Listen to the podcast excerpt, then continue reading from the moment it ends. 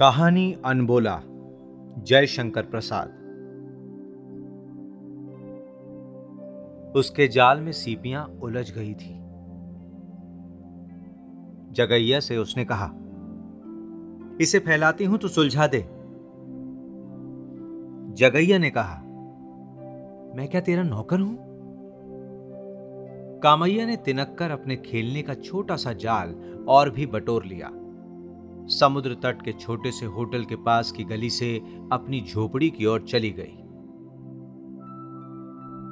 जगैया उस अनखाने का सुख लेता सा, गुनगुनाकर गाता हुआ, अपनी खजूर की टोपी और तिरछी करके, संध्या की शीतल बालू को पैरों से उछालने लगा। दूसरे दिन, जब समुद्र में स्नान करने के लिए यात्री लोग आ गए थे।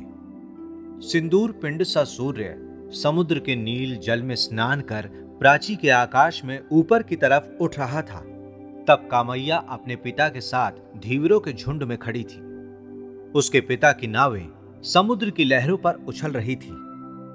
महाजाल पड़ा था, उसे बहुत से धीवर मिलकर खींच रहे थे। जगैया ने आकर कामैया की पीठ में उंगली गोद दी। कामैया कुछ खिसक कर दूर जा खड़ी हुई। उसने जगैया की ओर देखा भी नहीं। जगैया को केवल माँ थी। वो कामैया के पिता की यहाँ लगी लिपटी रहती, अपना पेट पालती थी। वो बेत की दौरी लिए वहीं खड़ी थी।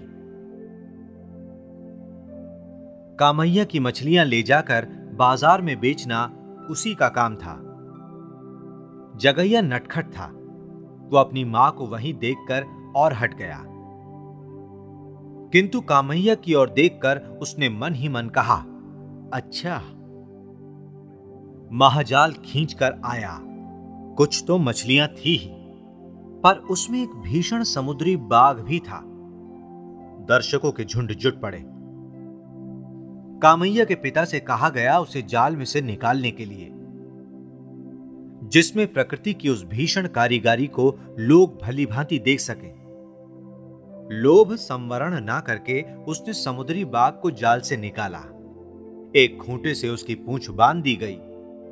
जगैया की माँ अपना काम करने की धुन में जाल में मछलियाँ पकड़कर दौरी में रख रही थी। समुद्री बाघ बालू की विस्तृत बेला में एक बार उछला। जगैया की माता का हाथ उसके मुँह में चला गया। कोलाहल मचा, पर बेकार।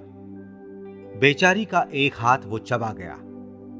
दर्शक लोग चले गए। जगैया अपनी मूर्छित माता को उठाकर झोपड़ी में जब ले चला, तब उसके मन में कामैया के पिता के लिए असीम क्रोध और दर्शकों के लिए घोर प्रतिहिंसा उद्वेलित हो रही थी। कामैया की आँखों से आँसू बह रहे थे। तब भी वो बोली नहीं। कई सप्ताह से महाजाल में मछलियाँ नहीं के बराबर फंस रही थी। चावलों की बोझाई तो बंद थी ही। नावें बेकार पड़ी रहती थी। मछलियों का व्यवसाय चल रहा था। वो भी डामाडोल हो रहा था। किसी देवता की अकृपा है क्या? कामैया के पिता ने रात को पूजा की। बालू की वेदियों के पास खजूर की डालियाँ गड़ी थी। समुद्री बाघ के दांत भी बिखरे थे। बोतलों में मदिरा भी पुजारियों के समीप प्रस्तुत थी। रात में समुद्र देवता की पूजा आरंभ हुई। जगैया दूर जहाँ तक समुद्र की लहरें आकर लौट जाती हैं, वहीं बैठा हुआ चुपचाप उस अनंत जलराशि की ओर देख रहा था और मन में यह सोच रहा था, क्यों मेरे पास एक नाव ना रही? मैं कितनी मछलियाँ पकड़ता? फिर मेरी माता को इतना कष्ट क्यों होता? लेकिन वो तो मर रही है। मेरे लिए इसी अंधकार सा दारिद्र छोड़कर। तब भी देखें, भाग्य देवता क्या करते हैं। इसी रगैया की मजूरी करने से तो वो मर रही है। उसके क्रोध का उद्वेग समुद्र सा गर्जन करने लगा। पूजा समाप्त करके मदिरा ऋण नेत्रों से घूरते हुए पुजारी ने कहा, रगैया तुम अपना भला चाहते हो तो जगैया के कुटुंब से कोई संबंध ना रखना। समझा? उधर जगैया का क्रोध अपनी सीमा पार कर रहा था। उसकी इच्छा होती थी कि वो रगैया का जाके गला घोट दे। किंतु वो था तो निर्बल बालक। उसके सामने से जैसे लहरें लौट जाती थी, उसी तरह उसका क्रोध मूर्छित होकर गिरता सा प्रत्यावर्तन करने लगा। वो दूर ही दूर अंधकार में झोपड़ी की ओर लौट रहा था। सहसा किसी का कठोर हाथ उसके कंधे पर पड़ा। उसने चौंक कर कहा, कौन? मदिरा वेहवल कंठ से रगैया ने कहा, तुम मेरे घर कल से ना आना। जगैया वहीं बैठ गया। वो फूट फूट कर रोना चाहता था, परंतु अंधकार उसका गला घूट रहा था। दारुण शोभ और निराशा उसके क्रोध को उत्तेजित करती रही। उसे अपनी माता के तत्काल ना मर जाने पर झुंझलाहट सी हो रही थी। समीर अधिक शीतल हो चला। प्राची का आकाश स्पष्ट होने लगा, पर जगैया का अदृष्ट तमसा छन्न था।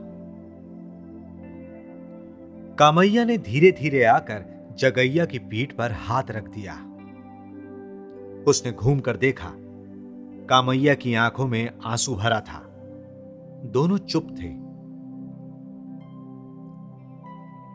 कामैया की माता ने पुकार कर कहा, जगैया, तेरी माँ मर गई। इसको अब ले जा। जगैया धीरे धीरे उठा और अपनी माता के शव के पास खड़ा हो गया। अब उसके मुख पर हर्ष, विवाद सुख दुख कुछ भी नहीं था। उससे कोई बोलता ना था और वो भी किसी से बोलना नहीं चाहता था।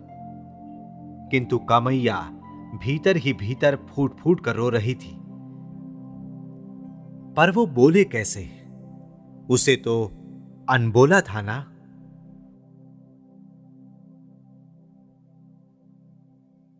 ऐसी ही इंटरेस्टिंग किताबें कुछ बेहतरीन आवाजों में। सुनिए सिर्फ़ ऑडियो पिटारा पर। ऑडियो पिटारा सुनना ज़रूरी है।